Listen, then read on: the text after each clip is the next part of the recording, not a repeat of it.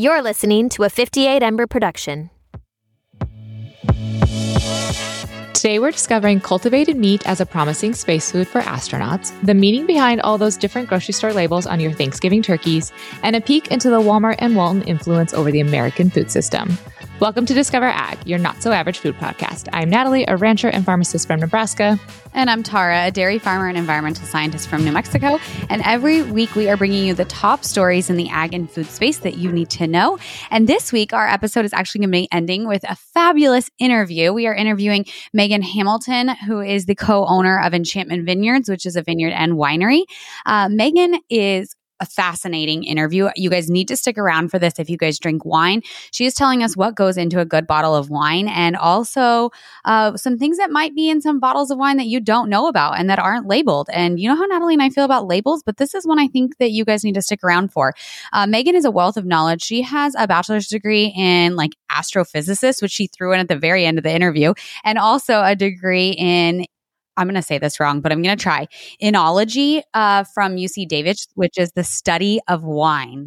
I can boldly go out there and say, I think, think this might be one of my favorite interviews we've done on Discover Ag yet. So tune in, you guys. It is really um, a lot of fun but informative, which is how we like to keep it here on Discover Ag. With that, happy Thursday, you guys. Happy Thursday, discos. I hope you all are having a fabulous week. If you are watching one of our reels on Instagram of this, I look very professional. I feel like I'm like a news reporter today. I'm like, hi, coming to you live from Orlando, Florida, and the not so sunny Florida. Please don't use that voice throughout the podcast. no problem. That was that was it. That's all I got. That's all I prepared. Your uh, stint as a news reporter was short lived, and that is how we will keep it. Completely short lived. But no, I do feel like this is like an episode of Where in the World is Tara, and I am in Orlando, Florida for the dairy meeting. So that's where I'm coming live from another hotel room. You say that as if that's not a theme of our podcast. Where is Tara tuning into podcast from this week? No, I feel like it's like a segment now for our podcast. It's like, mm-hmm. what random location could Tara possibly be coming to us live from? We could play Where is Tara? Like, Where is Waldo? I like Where in the World is Carmen Sandiego? What about that? I feel like that's more. No, I have to be Where's Waldo. Thanks, Nat. you're welcome. Just the vibes you're giving. I don't know. It's just what I'm picking up. All right. Well, that that's what's going on with us. Um, how are you? How's your week? You just got back from Montana where you gave a keynote speech and crushed it. I did. And I can say that I am just, you messaged me afterwards and were like, aren't you riding that post speech high? You know, the adrenaline, the rush, the excitement. And I was like, no, I am riding the post speech relievement. Like, I am just relieved that it is over. I'm relieved that it went so well. And I feel like I'm out of a stupor. Like, I am back to reality. I just have been consumed by that speech for weeks leading up to it, perfecting it, repeating it over and over again. And so I just, I feel excited to like be back in the world again. And I don't know, just I feel it feels good. But it was a ton of fun. It was fun to go back to Montana and um, I got to see my family, spend time with them. I took Jax, my middle child, and he got to, you know, quality time with grandma and grandpa and aunts and uncles. And so it was a perfect mix of family and business. And it just, it went really good. All right. With that, let's thank our sponsor, Case IH, baling, cutting hay, feeding, hauling, loading, pulling, raking, cleaning the barn, mixing feed, fertilizing, mowing, chopping, seeding, clearing, irrigating, furrowing, cultivating, hitching, digging, emergency tow, harrowing, hoisting, leading parades, excavating, grading. Let's make it simple. This tractor does it all. So no matter what you're doing, can do comes in red. Farmall. Learn more at caseih.com slash farmall. And I'll say this is my second time reading this ad, and I thought I would do better. I'm sorry, you guys. This tractor does a lot. I am I'm trying to do as much as the tractor, and I cannot. I'm gonna count next time and see how many things it does. It's it's a lot. It, there's a few. I also kind of want to put it to a beat, like we should sing it. I feel like it needs to be like a rap, and I don't think I'm the right person for that. So I'm going to turn over the ad reads to you. We could take out news reporting as your job and rapping. totally. I don't have a lot of redeeming qualities. I'm sorry, discos. Okay, before we dive into our articles, I think it is important to take a second and um, honor our veterans. So, ever, this was released on Thursday. Last weekend was Veterans Day. To all our troops, veterans, and military families, thank you for all that you have given to keep America safe. You have our deepest gratitude and our everlasting commitment. Um, thank you for your sacrifices, for your valor, for the things you carry, for protecting us, and for defending our rights. Thank you to all of our veterans for your courage, strength, and dedication to keeping us safe. I just have to say, over the weekend, I found myself on Veterans Day Twitter and I was absolutely crying in my bed. I just, this holiday gets me every year, every time. Um, truly, we cannot thank you enough. So if you are a veteran tuning in, thank you. If you know a veteran, if you have a veteran in your family, just thank you from the bottom of our hearts. And on that note, we will dive into our first article to discover this week. Headline Cultivated meat is a promising space food for astronauts, European Space Agency says. Over the past year, the ESA has been exploring whether cultivated meat can be a viable food option in space, used as a protein source that can be produced in situ. Uh, as we're getting started, I need to tell you that the word right now, space, is very triggering for me. I rode the space mission at Disney World yesterday, and I don't get motion sickness. It was it was a rough ride. I barely made it through. Guinevere asked to do it again, and I said no. So I just need you to. When we picked this article, I never intended to feel this way about the word space, but here we are. So just keep that in mind as we're discussing space and food and lab grown meat. I'm just a little queasy you're like, you look really cute today, and mommy doesn't want to throw up on your shoes. So we're gonna keep that to one ride. they had barf bags next to every single spot. I was like, nothing to to keep your mind off of how you're feeling, but a, a handy barf bag. so with that, we're gonna get into the article. But cultivated meat, yes, as you said, is a promising space food. I think on the positive side, I think the idea behind this is that growing meat in space could help increase the duration and self sufficiency of missions, which on that tone, I think it's positive, right? That there would be more food options for astronauts when they are in long space missions. Like, right, they have to bring foods that uh, last for a long time, which I actually have a list of foods they cannot bring. Um, and we can get into that. But like, this would be an interesting option for them. They obviously like can't bring like frozen steaks with them. So could they cultivate their own meat in space? Yeah, I do think it's a really exciting place to dive into, uh, especially coming from the astronaut standpoint. Um, one of the articles said the goal of it was to ensure astronauts have a continuous food supply for long space missions. And um, I know there's a lot of work to be done around it, which we can dive into a second. But I do think it um, it makes sense. And I actually I don't know if people would be expecting this or not, but I don't mind the idea of cultivate cultivated meat being maybe the solution. Like it does kind of make sense. Yeah, my frustration on the flip side is why couldn't this have been exactly what you said? Wow, this makes sense. Instead, this article very quickly turned into an anti meat agenda. The next, uh, one of the second sentences was that's because it can provide more sustainable and ethical alternatives that does not only mitigate animal slaughter, but also uses far less natural resources than traditional livestock farming. And if we've been seeing the research coming out of UC Davis, we know it is not more sustainable. And so I'm just, I'm frustrated with them because it was like, this could have been a really great story of just like how, you know, there's limited options in space and this could have been a, a tool for them to be able to use. And instead it was like, let's bash animal agriculture. Yeah, I completely second that. It is always disheartening going into these articles. You wonder what narrative they will slip into it, if there will be a narrative or agenda. And it is always disheartening to kind of stumble upon it that that always has to be added in, like the clauses, the statements, the exaggerations.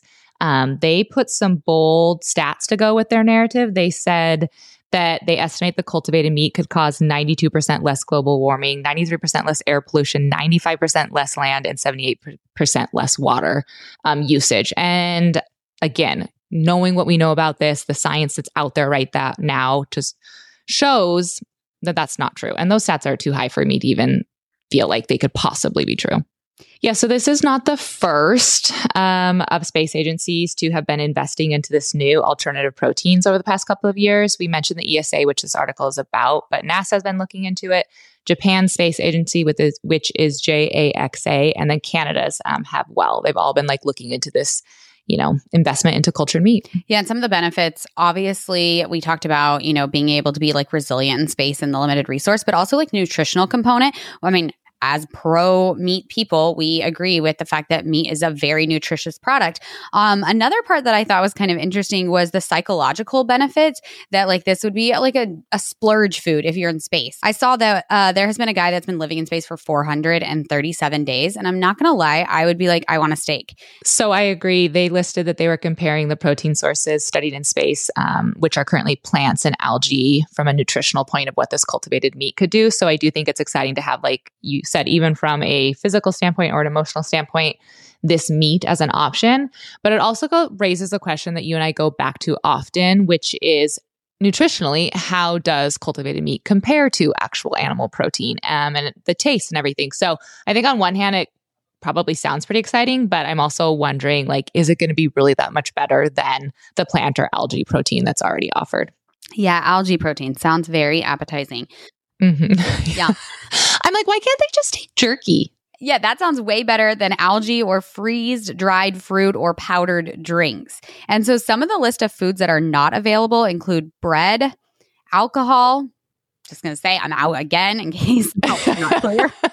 they cannot have salt or pepper or spices, which I never had thought about because they would just like float up into the air. They're not allowed to have soda pop. And apparently, there is no such thing as astronaut ice cream, even though astronaut ice cream is the number one food sold at like the NASA gift store. You should see my face discos as I'm trying to think about the science behind why they can't have some of these food, like how space works. It's so weird, isn't it? Yeah, as a person who was in zero gravity yesterday, like barely holding on to my Kool Aid, um, I was thinking about the fact that salt and pepper, like then you would be like inhaling salt and pepper. Like the whole thing just sounds really difficult. Everything has to be like consumed through a straw. I don't know. It was when I was researching this, it wasn't one of the more unappetizing um, articles that we've ever covered. I'm feeling really bad for the astronauts. So, moving into something you said earlier, which was that you had a lot of fun diving into this topic and reading about it, I did too. One of the things that came up that I never really thought about before is how innovation that they do for like with space in mind really influences innovation back on land and kind of like how NASA is um almost leading some of it. They talked about how one in every 1,000 US patents is granted to someone working on a NASA project and how a lot of what we created for space ends up influencing. So they said wireless headsets were actually first developed for astronauts to allow them to be hands free in space. Um, they also talked about how like this insulation technology that we use in homes now was first developed by space. And I just you know, honestly had no idea. Ballpoint pens were invented because of space. Not sure why we couldn't just use a oh, pencil. Thank you. Yep. And actually, that is part of this research is that they think that technology is really promising, and their hope is that it will further the development of cultivated meat and like speed it up for the adoption on Earth as well. And so it is interesting how things that are like developed for space agencies, whether that be NASA or other international bodies, then becomes like common practice or commonplace. And so thinking about that with the cultivated meat, it is a pretty fascinating conversation. It leads you to a lot of different trains of thoughts. Going back to how you said that if you were out in space, you would want a steak. I would love to see an article written about what the first meal back home astronauts eats is. Ooh, like 99% of them are probably going for a big fat juicy steak, baked potato, like a classic meal, don't you think? Oh, for sure. There's only a hundred items supposedly to choose from on the space station, and it's all you know, obviously pre-packaged meals. It did say they had some dessert options, but yeah, I feel like when I am getting off that space station, I am eating like a steak. I mean, all the food. I probably would want some bread since you're not allowed to have bread on there. Um, definitely pouring like a glass of wine or something like celebrating that I am no longer in space. But that's probably not what they're doing. I feel like if they're astronauts and they like love this to their core, they're probably so sad to not be in space anymore. Mm, something I just don't relate with. No, me neither. But you mentioned beef jerky. And so moving on before we get into our article, our other sponsor is actually Wagbar. They should take Wagbars into space. That seems like a genius idea. Wagbars are 100% American Wagyu beef snacks. They are beef with a purpose. Uh, they offer so much protein. I know they help me get my protein goals for the day every day. I've heard my mom tells me this frequently. They're really good heated up. I still have not taken her advice, but apparently that is an option. Um, and so, yeah, there it's a really incredible uh, company, Wagbar. We do have a code for you guys. You guys can go to mywagbar.com and use code Discover to get a discount. And I think one of my favorite things about Wagbar, and I know it's Natalie too, is really the beef with a purpose part. That Wagbar has donated cases of meat bars to Iron Gate, which is a nonprofit organization dedicated to feeding the homeless in Tulsa, Oklahoma, which is where the Wagbar's uh, main ranch is located. So, meat normally requires refrigeration and uh, narrow exp- expiration windows, but Wag Bar is shelf stable and versatile. Yeah, we actually ran out. I think there's maybe a little bit of the cranberry bites packages left, but I'm out of like my standard boxes.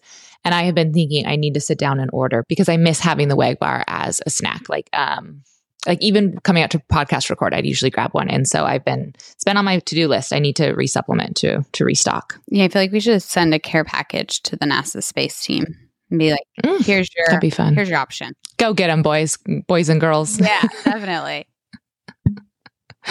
All right, moving into the second article to discover this week. Headline: Free range turkey, organic turkey, and others. What the terms mean. There are many sometimes confusing choices when choosing a holiday bird. It is used to be simple, fresh or frozen. Unfortunately, some of those terms have no regulations, leaving it up to the buyer to determine. So I know this is about turkey, but I was at HEB the other day and I was in the egg section and HEB is a pretty like obviously a lot bigger than my like local grocery store. And I was so overwhelmed by the egg section and the amount of labels that were on it. Like one of them was like vegetarian eggs, like it was just crazy. Uh, pasture raised, cage free. And so for me, this conversation is a little bit less about turkey and more about a conversation around labels and what they are doing to our food system. Yeah, so this is actually what my keynote is on is um, consumer confusion around labels and like what that could mean for on farm and ranch production. And so I have a whole lot um, which you know to say about labels because you share a lot of my same beliefs. But yeah, it is. I mean, I actually share a story in my keynote um, about a friend I have who was talking about the same thing you have. I do think the egg section is actually a big barrier for people or like a pain point for them. But she said she felt, you know, like every time she walks in the grocery store, she says she feels completely overwhelmed and doesn't know what to choose. Oh, I thought you were going to just go ahead and give your keynote and I could just sit back and not do anything. Yeah. That'd be lovely. no, no, that is for uh, reserved for conferences. Dang it. Uh, no, it actually goes into what we're going to be speaking about at South by Southwest is exactly what your friend is feeling like that fear and the guilt and the like. I feel like shame. I like don't use those words lightly, but I think there's a lot of feelings right now when people go to the grocery store and they see all the labels. And I feel like that's what we're going to go into South by Southwest talking about. That's kind of what our uh, platform and on stage um, presentation is there is like this entire fear mongering around kind of the marketing tactics we're using in our food aisles. Yeah, marketing greenwashing. And I do want to kind of get into some of these labels because I do think it'll be helpful for people who are tuning in. We did it this week purposely a little bit before Thanksgiving to kind of help you guys um, as you are in the grocery store aisles. But I will say one thing I loved about this article is their expert opinion was a farmer. I feel like we need to have a cue a clapping an applause feature in our because it was it was amazing. I was like i shaking my head as you were talking. But this article st- starts out with very like fact based very matter of fact from a farmer sharing exactly what each label means and even what labels don't mean or the gray area in between. It was very refreshing article in that sense. So one thing about me when i read i skim I can read super fast. And I think part of that is because I skim more than I actually read. And so I missed where they said, you know, that the, or introduced his title with his name, I guess. I kind of missed that title part. And so as I kept going through, I kept thinking, man, this guy is, who is this Zimmerman? This Zimmerman is so smart. I'm so, I just loved every which we'll get into a couple of his talking points. And so then I was scrolling back up through to try and find like what his, you know, title was, his area of expertise was. And I don't know what I was guessing, but I'm so not used to it being a farmer that I didn't guess a farmer. And so then when I got back up to the top of the article and saw that it was a farmer, I mean, I just, I was like, well, that makes sense. And then I was obviously happy. Yeah, I agree. He did a fabulous job. I mean, the organic was simply like stating the regulations. It was nothing more. It wasn't like this isn't, you know, no no indication that it was like an animal welfare standard or a nutritious standard. Like it was just very matter of fact. But then when we got to the free range section, I feel like is where the problems kind of started. And obviously he did his best job to like explain it, but um, I'm quoting him when he said usually whenever he was descri- describing free range. And what I did like though about his point of view is he was discussing how, you know, Minnesota chicken farmer may not have the option to have free range in the middle of the winter. And so that free range can kind of like it has some gray area as to what it means. And it brought up another point that sometimes as consumers, we ask for things. And I think I'm guilty, especially in the poultry and egg section where I'm just so like fish out of water over there. Um, we ask for things that we don't really like think about like the unintended consequences. Like, yeah, duh, it's not going to be better for animal welfare for a chicken to be free range in January in Minnesota. And so I'm glad he highlighted that. That's like just because a farmer chooses to not be free range doesn't mean like that's a bad decision for him. It might make the most sense for his farm. Yeah, I thought he put together some really good examples that were easy to digest um, and like understand. Before we continue into a few more of the labels that we want to share with you guys, I do want to say a clause at the beginning that all turkeys found in retail stores are either inspected by the USDA or by the state system, which have standards equivalent to the federal government. Um, and the inspected for wholesomeness by the USDA seal ensures that it is wholesome, properly labored, and not adulterated. So, one thing I also learned before getting into the specific labels is that inspection for this wholesomeness is mandatory but grading for quality is voluntary. And so I think that's also t- like important for people to kind of learn because I do think we have so much learning to do around labels, all of us, whether we're in the ag industry or not.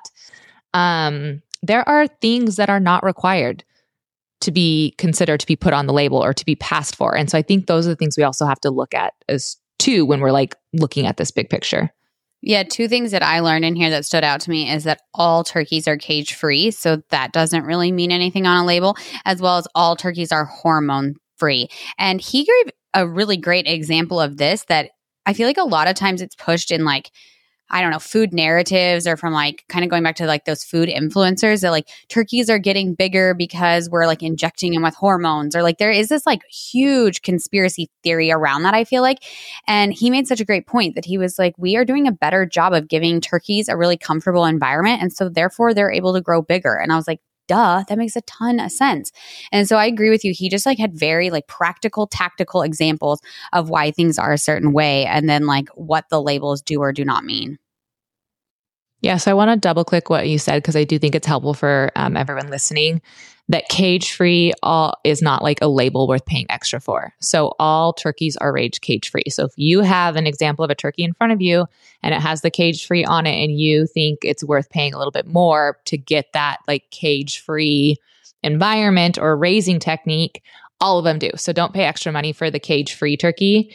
And then the other one you um, mentioned was the um, hormones. So again, if you see like the no added hormones, hormone free on the turkey label, and it is going to be more expensive to the one to the left or right of it, don't pay the extra money for that no hormone label because, again, across the board, all of them are going to be that. Yeah, and one that is not regulated that I think, unfortunately, I feel like this is gonna like break the hearts of a lot of consumers on here is pasture raised is not regulated at all. Um, you know, obviously for consumers, it like brings images of like a red barn or the, the turkeys out like grazing in a pasture, eating bugs. Uh, but really, like again, there, there's just nothing behind it more than just marketing. Another dangerous one to pay for is the responsibly raised turkey, because again, it can pretty much mean whatever the marketer wants it to mean, which coming from a lot of our food companies, what they want is for you to buy, you know? And so I think this puts me on the soapbox that you and I talk about a lot when we go on like guesting on other people's podcasts is about paying extra money at the grocery store for labels. If you want to know if your turkey was like quote unquote responsibly raised, if you want to know that it was quote unquote like pasture raised, like you want those details, the best option is to try and shop like direct to consumer, right? That is going to give you the sure background behind the raising of the turkey and what went into it. The grocery store labels don't. And so I always have a hard time telling people to pay the extra money for grocery store labels because I just think at the end of the day, I mean, there are helpful ones out there. I don't want to say, you know, there aren't, but at the end of the day, a very large percentage and portion of them are just to get more monies in the pockets of the people selling them. Yeah, and I'm really glad this farmer ended with kind of the quotes he did about like kind of like what you said, like all turkey is safe and there's no mean- meaningful nutritional differences. So, you know, just take all of those labels, you know, at like I guess I don't know, with a grain of salt would be I guess the thing I'm looking for. Um because at the end of the day they all are produced, you know, with certain guidelines, certain regulations, all of those things and are nutritionally very similar. On that note, I'm going to break the hearts of every turkey farmer that's listening, if there are any. I'm eating steak for Thanksgiving. I'm sorry. I just want to have steak for every meal. I just like don't need to have a turkey. I feel bad saying that, but that's the truth. I mean, Thanksgiving isn't even my favorite holiday, which I mean, I don't really like it as a holiday. And I'm sure I will get some backlash for that because I think it's a lot of people's favorite holiday. It is a lot of people's favorite holiday. Producer Maddie also does not like turkey. So if you are looking for great turkey recipes, I don't think we're the trio to look for recipes for. We're not the podcast for like Thanksgiving cheer. Apparently, we're like, we don't like turkeys and we don't like the holiday, and we could just move on to Christmas already. Yeah. And on that, we're moving on to the next article. but first, we're thanking American Farm Bureau. So we have talked about this once already, but in 2024, the American Farm Bureau Convention is going to be in Salt Lake City, Utah, January 19th through the 24th. It is going to be a great time to explore some of agriculture's new frontiers and learn from experts who are helping to blaze the trail. You do not want to miss inspiring keynotes and engaging industry issues presented by ag experts from across the country. There are also some great workshops that are exclusive to con- uh, convention attendees. Uh, we are going to be both presenting as a part of um, two workshops while we're there. So, we, if you are attending, we hope you'll come to our workshops. So, make sure you register today to secure your spot in the audience. Um, you can register with the link in our show notes and use code Discover. Using that code Discover will get you um, some free swag bag and yeah, a lot of exciting things happening in Salt Lake City at the American Farm Bureau Convention when I was back in Montana for my keynote, I was actually presenting at the Montana Farm Bureau's annual convention. And when I say it got me so excited for Salt Lake, it got me so excited for Salt Lake. I actually got to judge the Young Farmers and Ranchers competition. So I'm fully invested in the Montana candidate now going to Salt Lake and competing. And I'm just really excited to be back at a conference. Um, I mean, we talk about it all the time how much we love attending them from one information standpoint, but to the networking. They're so fun to network and meet with other people. And so, like Tara said, if you guys are considering going to the Salt Lake one, use code Discover and register um, and see us there. And we also will be recording an episode of Discover Ag live on stage, so you do not want to miss it. All right, diving into our last and final article to discover this week headline The Long Reach of the Walmart Walton Empire. So this is actually an ongoing investigative series by Civil Eats. And I think it's like maybe a five part series they're releasing. Don't quote me on that, but I know it's definitely multi parts. And they're going to be taking a detailed look at the Walmart and Walton influence over the American food system, over the producers and policymakers who shape it, and how it would be critics are also its bedfellows. And they also may note that they do not accept donations from the Waltons or their associated charities. Yeah, they actually have one about regenerative ag and Walmart as well as a part of that series. So um, that one is on our list to check out too. Um, this one is kind of like I'm a little passionate about this one right now because the Walmart in our town actually like burnt down the super center. And it is like creating a massive crisis in our town. And I don't say crisis with like I mean like crisis. Like people are having a really hard time having access to like foods and groceries and it's putting a strain on all the other small groceries. And it just keeps like reminding me of the fact that when i was a kid like pre walmart in new mexico um, you know we had like a thriving like main street and lots of small businesses. But now with like one large one and it being shut down it is an absolute crisis. Yeah so i have so many places to take this conversation based off what you said. One, it is interesting that you said the word crisis because when I was reading this, I had never really thought about it. But after reading this article, I thought to myself, if we were to lose the Walmart franchise, it would be like a crisis mm-hmm, for the economy. And it made me real like just consider so many different viewpoints and almost this balance, like this tipping scale. It was so interesting to read and feel that at the end of it. Like almost like we need it. I know we don't, but that's how the article made me feel is that we're so almost in bed with it that we can't be without it in a sense. Yeah, it is crazy. I mean, to give a statistic, Walmart's annual revenues are larger than the GDP of Sweden, like of a country. And I just remember when Walmarts were going in when I was a kid, and like I think Walmart's are maybe a bigger thing down where I am more so than where you are, which is kind of another interesting thing we can talk about is like the locations of Walmarts. But like obviously there was a lot of pushback to not get it. And then there was obviously like, you know, people who were pro Walmarts. And it's just, it really is like it has shaped our like local economies so much in the last 30 years that it's it's really wild to think about like the impact that Walmarts have had across the country. So here's a staggering statistic going back to where you said in your opening that people are having trouble accessing like groceries um, because of the fire in your community. Uh, Walmart collects one of every three grocery dollars spent in America. That was astounding. I read that to Luke and he was even, I elicited a response. He was shocked. It's nuts. I read that. It employs 2.3 million people. The Walmart family is the richest family in America. And as a group, they are richer than Bill Gates, Elon Musk, and Mark Zuckerberg. Yeah, the power they have, again, it really made me at the end of this article kind of sit and pause. Um, not just because of, I guess, from like the income standpoint of the family, that's not really even what I was thinking about, but like the, like the output right from the family. So their investments, their charities, they called it a sprawling buffet of corporate promising donations and seed capital.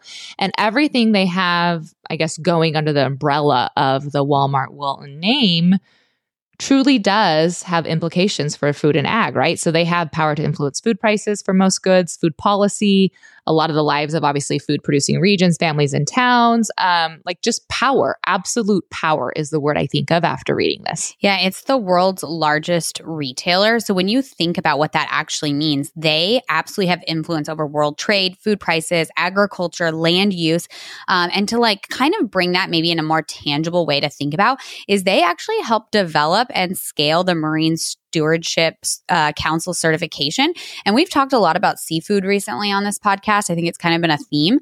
And so it's kind of very I, I don't know what the right word is. I'm going to just use interesting as lack of a better word of the fact that like a retailer could have that much influence over a certification of whether something is like of good stewardship or not. Yeah, because call me naive or not, but I think of them as I thought of them as just a box store, right? just a large chain box store. I didn't think about all of these ripple effects and the power they really have.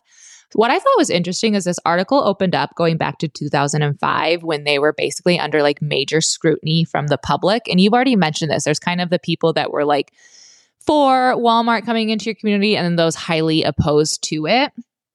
And that I think that almost describes where they were at this place in 2005, right? So they called in this public relations team to essentially like rebrand them so they no longer were seen as this small business like wrecking behemoth. And I thought it was so interesting that they essentially hired someone to manage them as if they were a person. Like you think of a celebrity who has a public relations team that's managing their perception and probably their talking points and the things they're putting out into the press, but it is for Walmart. Like it's not for a person, it's for Walmart. And I found that so interesting. Yeah, they actually recruited former presidential advisors. It was very much giving um what was that TV show like Scandal? Wasn't that the TV show? Yes, Scandal. Oh, I love Scandal. Giving like very fixer feeling that they hired in a team of fixers. You're giving very scandal vibes today. I, You're giving very Walmart fixing vibes today. I feel like I am like a different person because of how I look. I don't remember last time I did a slick back ballet bun and like I have on a business suit. Like I am like ready to conquer the world and it is it's coming through I feel like in my delivery of this episode for good or for bad. This is actually a business podcast now. I kind of feel that way. I'm even holding the mic like a reporter. Like it's just very official. Back to Walmart's uh, charity endeavors. They give almost $1 billion to charity annually, and it's in all sorts of forms of grants, donations. Um, and I think that might be worth noting that I have been the co host of another podcast called Fieldwork, and the sole sponsor is the Walton Family Foundation. So maybe I should have like mm. given that, led with that, that I have like a conflict of interest. Yeah, their collective spending on charity totaled 969.8 million in 2021 alone. So this number actually surprised me. There's only about 5,000 Walmart stores in the United States. I don't know why I expected that to be bigger. There's over 10,000 worldwide. Texas has the most Walmarts and Hawaii does not have a Walmart. So I actually knew that because I have attended a I guess presentation speech um that a well I don't guess I don't know his direct role, but he goes out. It was through our local NCBA um, chapter, and so he he attends a you know it was through the beef industry, I guess is a better way to say it, and he works with kind of Walmart's supply chain for like their 44 farms they have going on, and so I knew that kind of statistic about how I guess it's not as large in numbers as you would think it is. Yeah, I mean, when you think about how big the footprint, like the physical footprint is of the store, you're like, okay, well, that kind of makes sense. There are no uh, Walmarts in Chicago or New York City, which makes sense kind of just because of the sheer like scale it would take up in real estate. And then this was crazy. The gross profit is about 150 billion, which means that each store profits around $150,000 a day. Yeah, I mean, they started going back to that they're not in larger urban cities. The premise of Walmart was starting a larger discount store in very small communities, which I think is really interesting. Like Sam Walton to me is very interesting. I wish I could have had a peek in his mind. I actually have had it on my list forever to read his book because he just fascinates me, the whole concept. Last thing I'll say about this article for me, a big point takeaway that I kept thinking was how has Walmart maintained, right? So you think about like Kmart's, Shopko's, um, Sears, like a lot of those other competitors at the same time. Right. We don't see those names anymore. And so I think another interesting point about Walmart is how, I mean, there were statistics in there saying that it's actually just, I think, gotten more productive year over year. So while these other ones have fallen out of business, the power and growth and wealth of Walmart has only maintained. It is the only company that has been able to compete with Amazon and they don't see it going away. They don't see it like being diminished by Amazon, which is crazy. And the Walton family still owns 50% of Walmart, which I think is kind of important. Like they have a lot of control over still what's happening and where they tend to put a lot of their money when I was looking into this is like news and influencers. Like they very early on got into like the influencer mix. So I think they're very strategic. Like they have made sure they continue to have dominance over a lot of our commerce here in the country and now moving into e-commerce to compete with Amazon. And so I, yeah, I think Sam, uh, Sam Walton like know, knew what he was doing and like has passed that insight on to like future generations and the leadership there because I just, Walmart's not going anywhere. Yeah, he there's actually a quote. Um, I think it's on the Walmart website, maybe that they were asking him in an interview once if he knew what he was going to grow. And he said he never saw the vision of the scale, but he had every confidence in what he was building, um, which I thought was really interesting. Also, some inspiration from producer Maddie. She said, if you look into the family history of Walmart, it is fascinating. The women of the family are absolute boss babes. So, ooh, we need to do some deep diving. Uh, I will say before we go that for anyone who is interested in learning more about this, Civil Eats will be releasing the rest of the pieces. So you guys could follow along with that. I don't think we'll cover the rest of them on the podcast. So if you want to continue this through, continue to learn more, you know, all the different parts they bring to the surface, Civil Eats is where you guys are going to want to do it. All right. Well, thank you for listening to Discover Ag this week. Do not go anywhere because we have an amazing interview, as we mentioned at the beginning of this article, with Megan Hamilton, who is the co owner of Enchantment Wines and Vineyards. Uh, we do have a special code for you guys. We're going to mention it in the podcast, but I'll say it again here. If you want to order some wines from Enchantment after listening to this interview, please use the code Discover20 to get yourself 20% off your wines. And they deliver to almost every single state in the country. And so you can get some really great handcrafted uh, New Mexico wines. All right. This interview is a must listen for all of you wine lovers. We are covering all of our top questions what to look for in a good bottle of wine, and some surprising facts for the next time you are buying wine in that grocery store aisle. To jump right into this, I I know you. Um, obviously, we grew up in the same hometown, so I I know your your family story and your story. But for our listeners, tell us how did you guys get started in the wine industry because that is not where your family like started or what your original business was. So what is kind of this origin story? Um, we have the story that we tell generally to the public, and then we have the real story. Which one would you like? I definitely want the real one. Uh, yeah, all the details, all the let's spill the wine here on Discover Ag. yeah, no more spilling the tea. It's all wine. Mm-hmm. No, so we have some other businesses. We have a hardware store, a couple Ashley furniture stores, and then a budget blinds. And we scheduled a trip together, the four of us plus my parents, and we all went to wine country. And we got plastered in wine country together, all six of us. And in our moment of haze, decided like, we should totally do this. This will be amazing. We should start a winery and vineyard.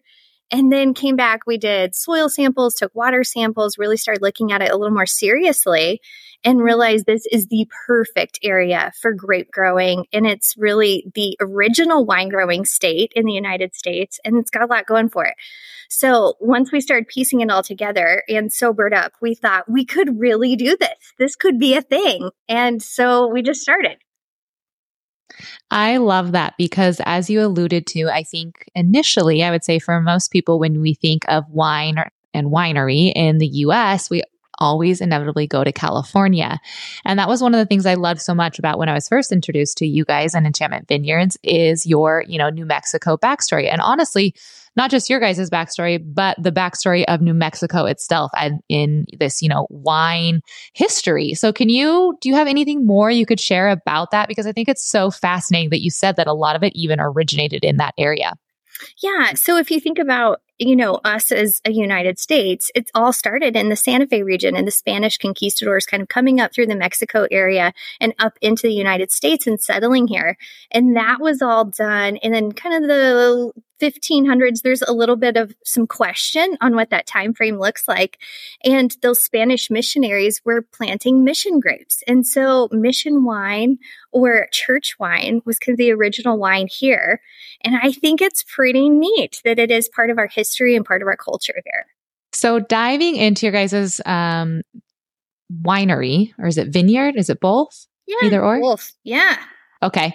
Uh, a little bit deeper. We actually covered a very interesting article about wine on the podcast a couple week, weeks ago, where there was this company out of California that was aging them on the bottom of the ocean. And they were doing it illegally. And it was a very interesting, you know, conversation to kind of walk through.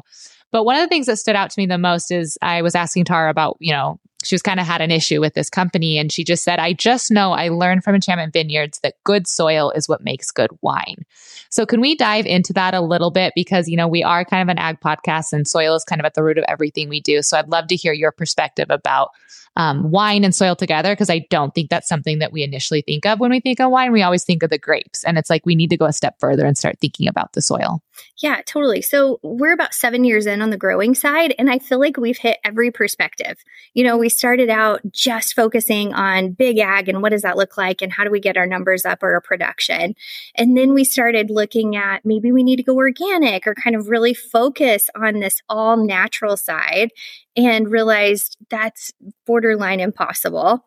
And then now I feel like we've kind of hit our mark the last couple years and we're just focusing on soil. And when the soil is happy and the grapes are happy, it is magic in the winery. Everything else kind of takes care of itself if we just really put all of our attention and effort into what's going on underneath the grapes. And it's been such a learning experience. We grow five different varieties and all five of them are like fussy children. Each one wants something different. So we're constantly taking soil samples, petiole samples. Um, we're working with the New Mexico State Extension Program. We're also working with New Mexico Viticulturist. And then we're shipping out samples to that darn California to see where we're at to really make some decisions on what it looks like to keep everything in this really nice homeostasis. Yeah. And I think the thing that you taught me that was fascinating is like if you have good soil, you ultimately have good grapes and you ultimately have good wine, and you don't need to do a lot to the wine to make it taste good. On the flip side, there are other people who may not be as focused on soil health. And so I had no idea about this, but you can like have additives in your wine and they don't have to like put that on the label. So maybe you could talk a little bit more about that because I feel like that was a huge shock for me and something that like I don't know, just you brought a lot of awareness around what exactly is in my wine. And I think our listeners would love to know more about that. Yeah, I'm a little salty about it anyway, so thank you. It's a whole lot harder to put all of your effort out there in the vineyard and into the ground with the soil, and you get such amazing returns on what's coming in. And then once it comes in, it's really making wine the same way that they have for thousands of years, you know, just like the Greeks and Romans did. You're really just pressing it, letting it do its thing, and then storing it in a container until it's ready. Um, but the other alternative is you can take really crappy grapes and you can do whatever you want through manipulation to make them taste like good wine. And that's really the difference between mass produced wine, where you're going to see like a two buck chuck, which is now, I think, four buck chuck.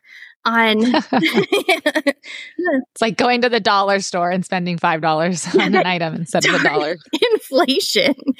yeah uh, that's going to be the biggest difference is you'll have color additives there will be dyes there will be tannins that come in the form of liquid. And if you get an oak flavor it'll probably be liquid oak so it's literally drops that you can add to it or putting like oak chunks that soak in it instead of putting it in a traditional oak barrel. There's lots of different things you can do to manipulate that product and give you the mouthfeel the texture of a good quality wine without actually making a good quality wine and here in the United States, you don't currently have to put it on the label, although you do in other countries. Yeah, I think that's one of uh, my and little soapboxes that we all inevitably always comes up in every single conversation is food labels. And so it is really fun to be able to have this conversation and bring to the forefront kind of what's going into uh, the wine bottle and maybe not necessarily being, you know, portrayed on the outside of it for everyone to understand. The more I've learned from you guys and being out at Enchantment, like the more I appreciate a good glass of wine and like a crafted, like I feel like getting back to that like handcrafted wine. And so actually that brings up something I want to talk about is your wine is all harvested by hand. And then this year you actually were processing it in the room you're right now like currently um, recording this podcast in. So a lot has kind of changed for you while like that's still that like very much attention to detail, like hands on approach is still there. Yeah, absolutely. And that's important to us. So when you're picking by hand, you're not disturbing the grape. You get the natural yeast that's on the skins of the grape. And we're using the natural yeast to make the wine in most cases instead of adding a commercial yeast strain, which is a little bit hippie and kind of gets a little funky. You don't know what it's going to do, but it makes for a beautiful product when it goes successfully. And speaking of successfully, the day Tar was here, it was a disaster. Everything was falling apart. All equipment broke. Um, we were stressed out. it couldn't have been any worse. We are on the phone with somebody trying to communicate in Italian to try to figure out how to fix the equipment that came from Italy. I don't know. It was it was monstrous. And you just, I think I was bad luck. I'm really sorry. No, I'm not invited back anymore. And you were just so sweet. Like, this is great. I don't know. It's okay. I'll just sip my wine and watch you. Oh, I did. I was I was enjoying a glass of wine while like all hell was breaking loose. So I was just sitting back enjoying it. Uh, something else though, I wish that people you were talking about the oak.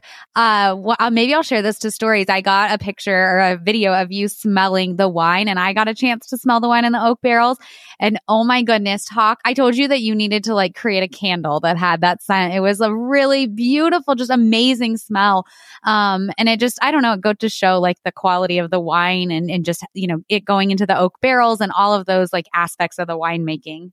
Yeah. And on ordering our oak, it took us a full week just to place the order for our oak this year, which I, I don't think you think about, but we started off with the product that we wanted. So like Chardonnay is a good example. We wanted it to be both buttery, but still have a light fruitiness. And that determined everything. So once we have the plan, then we kind of know when to pick. And then when we're picking the oak, we knew we wanted French oak. We knew we wanted Allier. We wanted it from this certain area in France.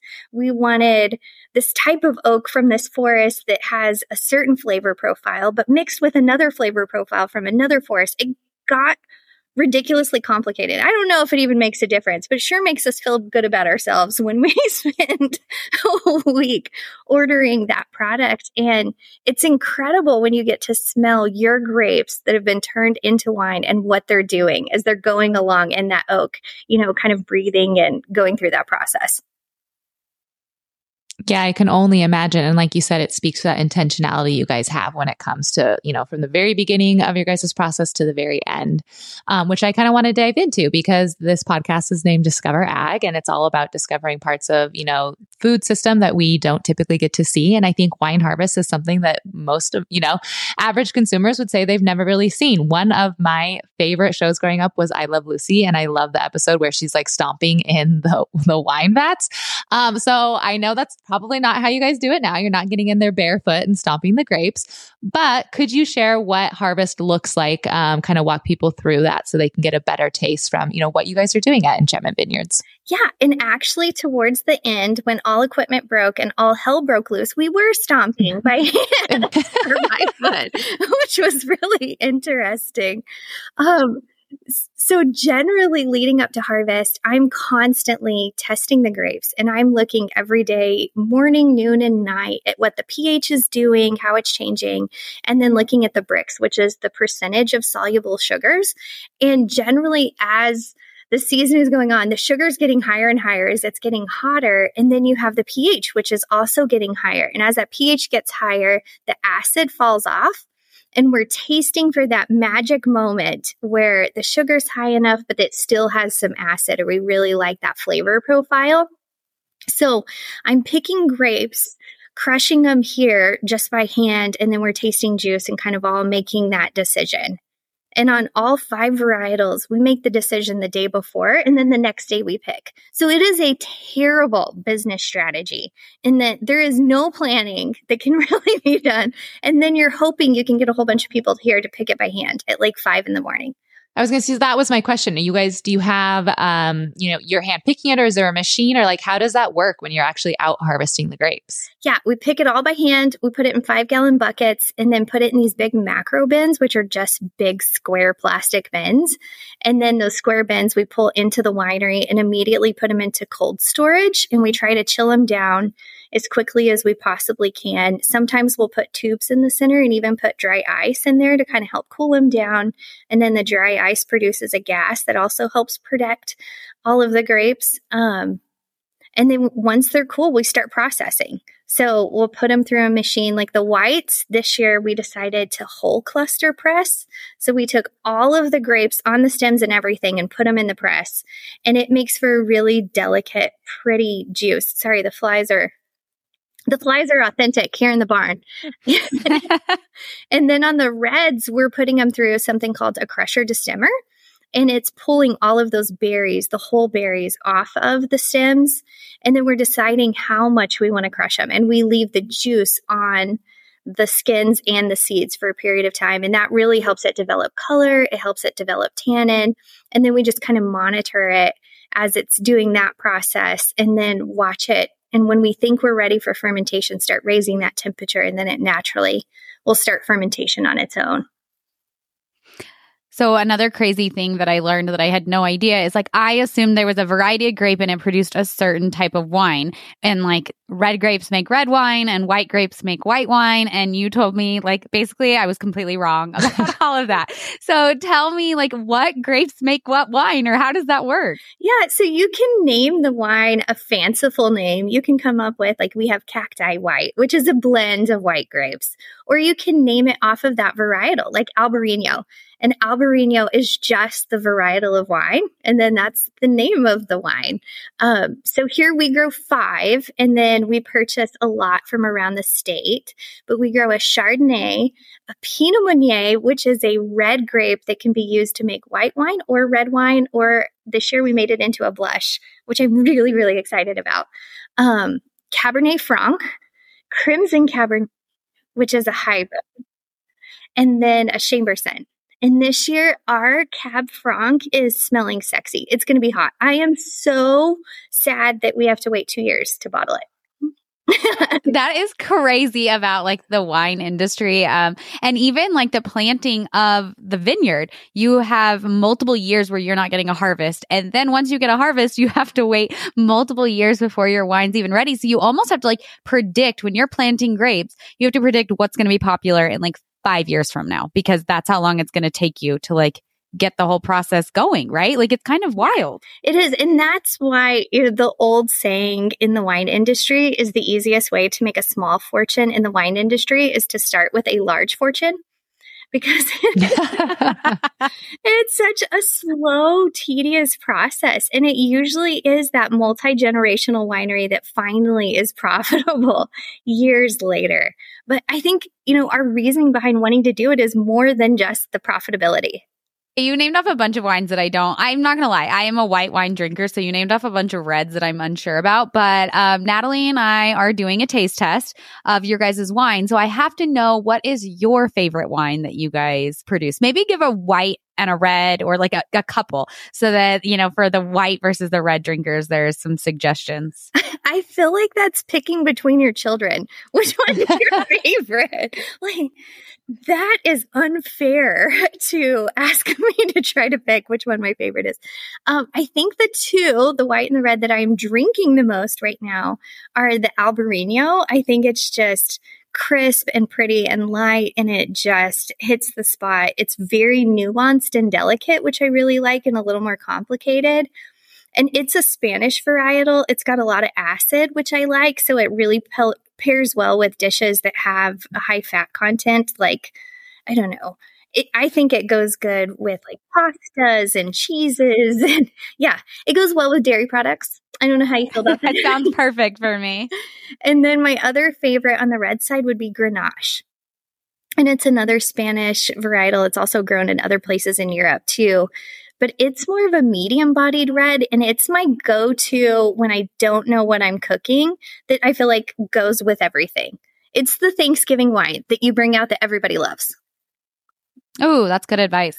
Yeah, I love having that go to. So that's, I'm glad you um, shared that.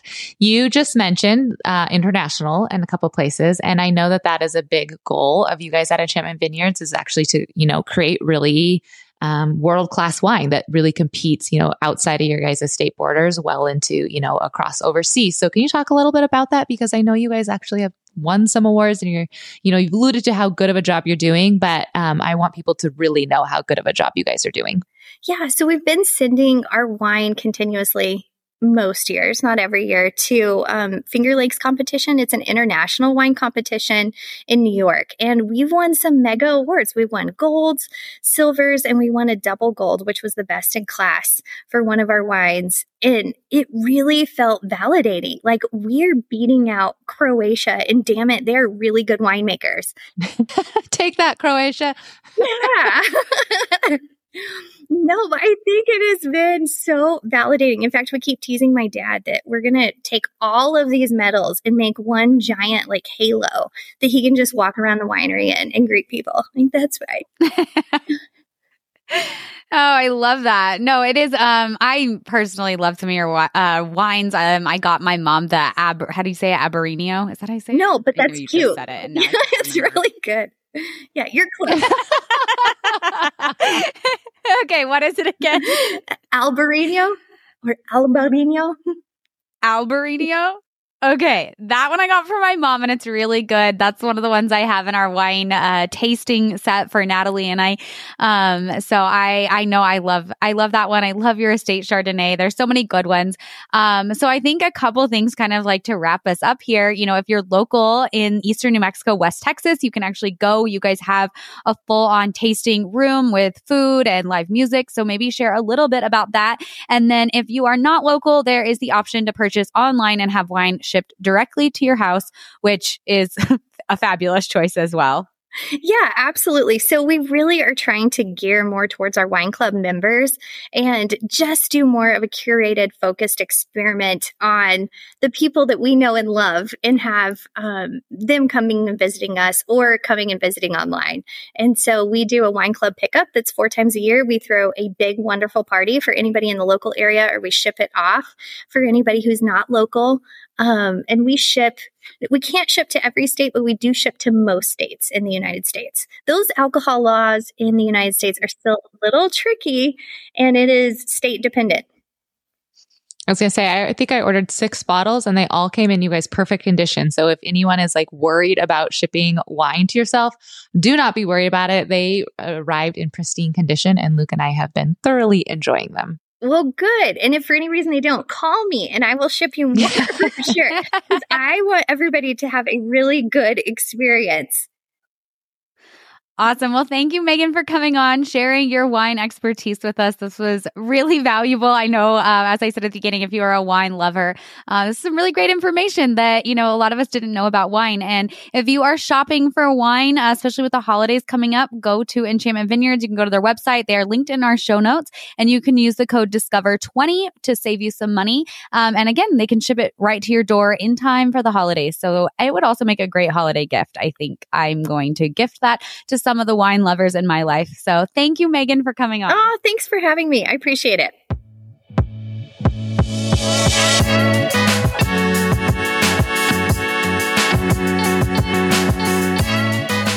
This has been a 58 Ember production. For more shows, please visit the 58 Ember channel, 58ember.com, or find us at 58 Ember Media on socials.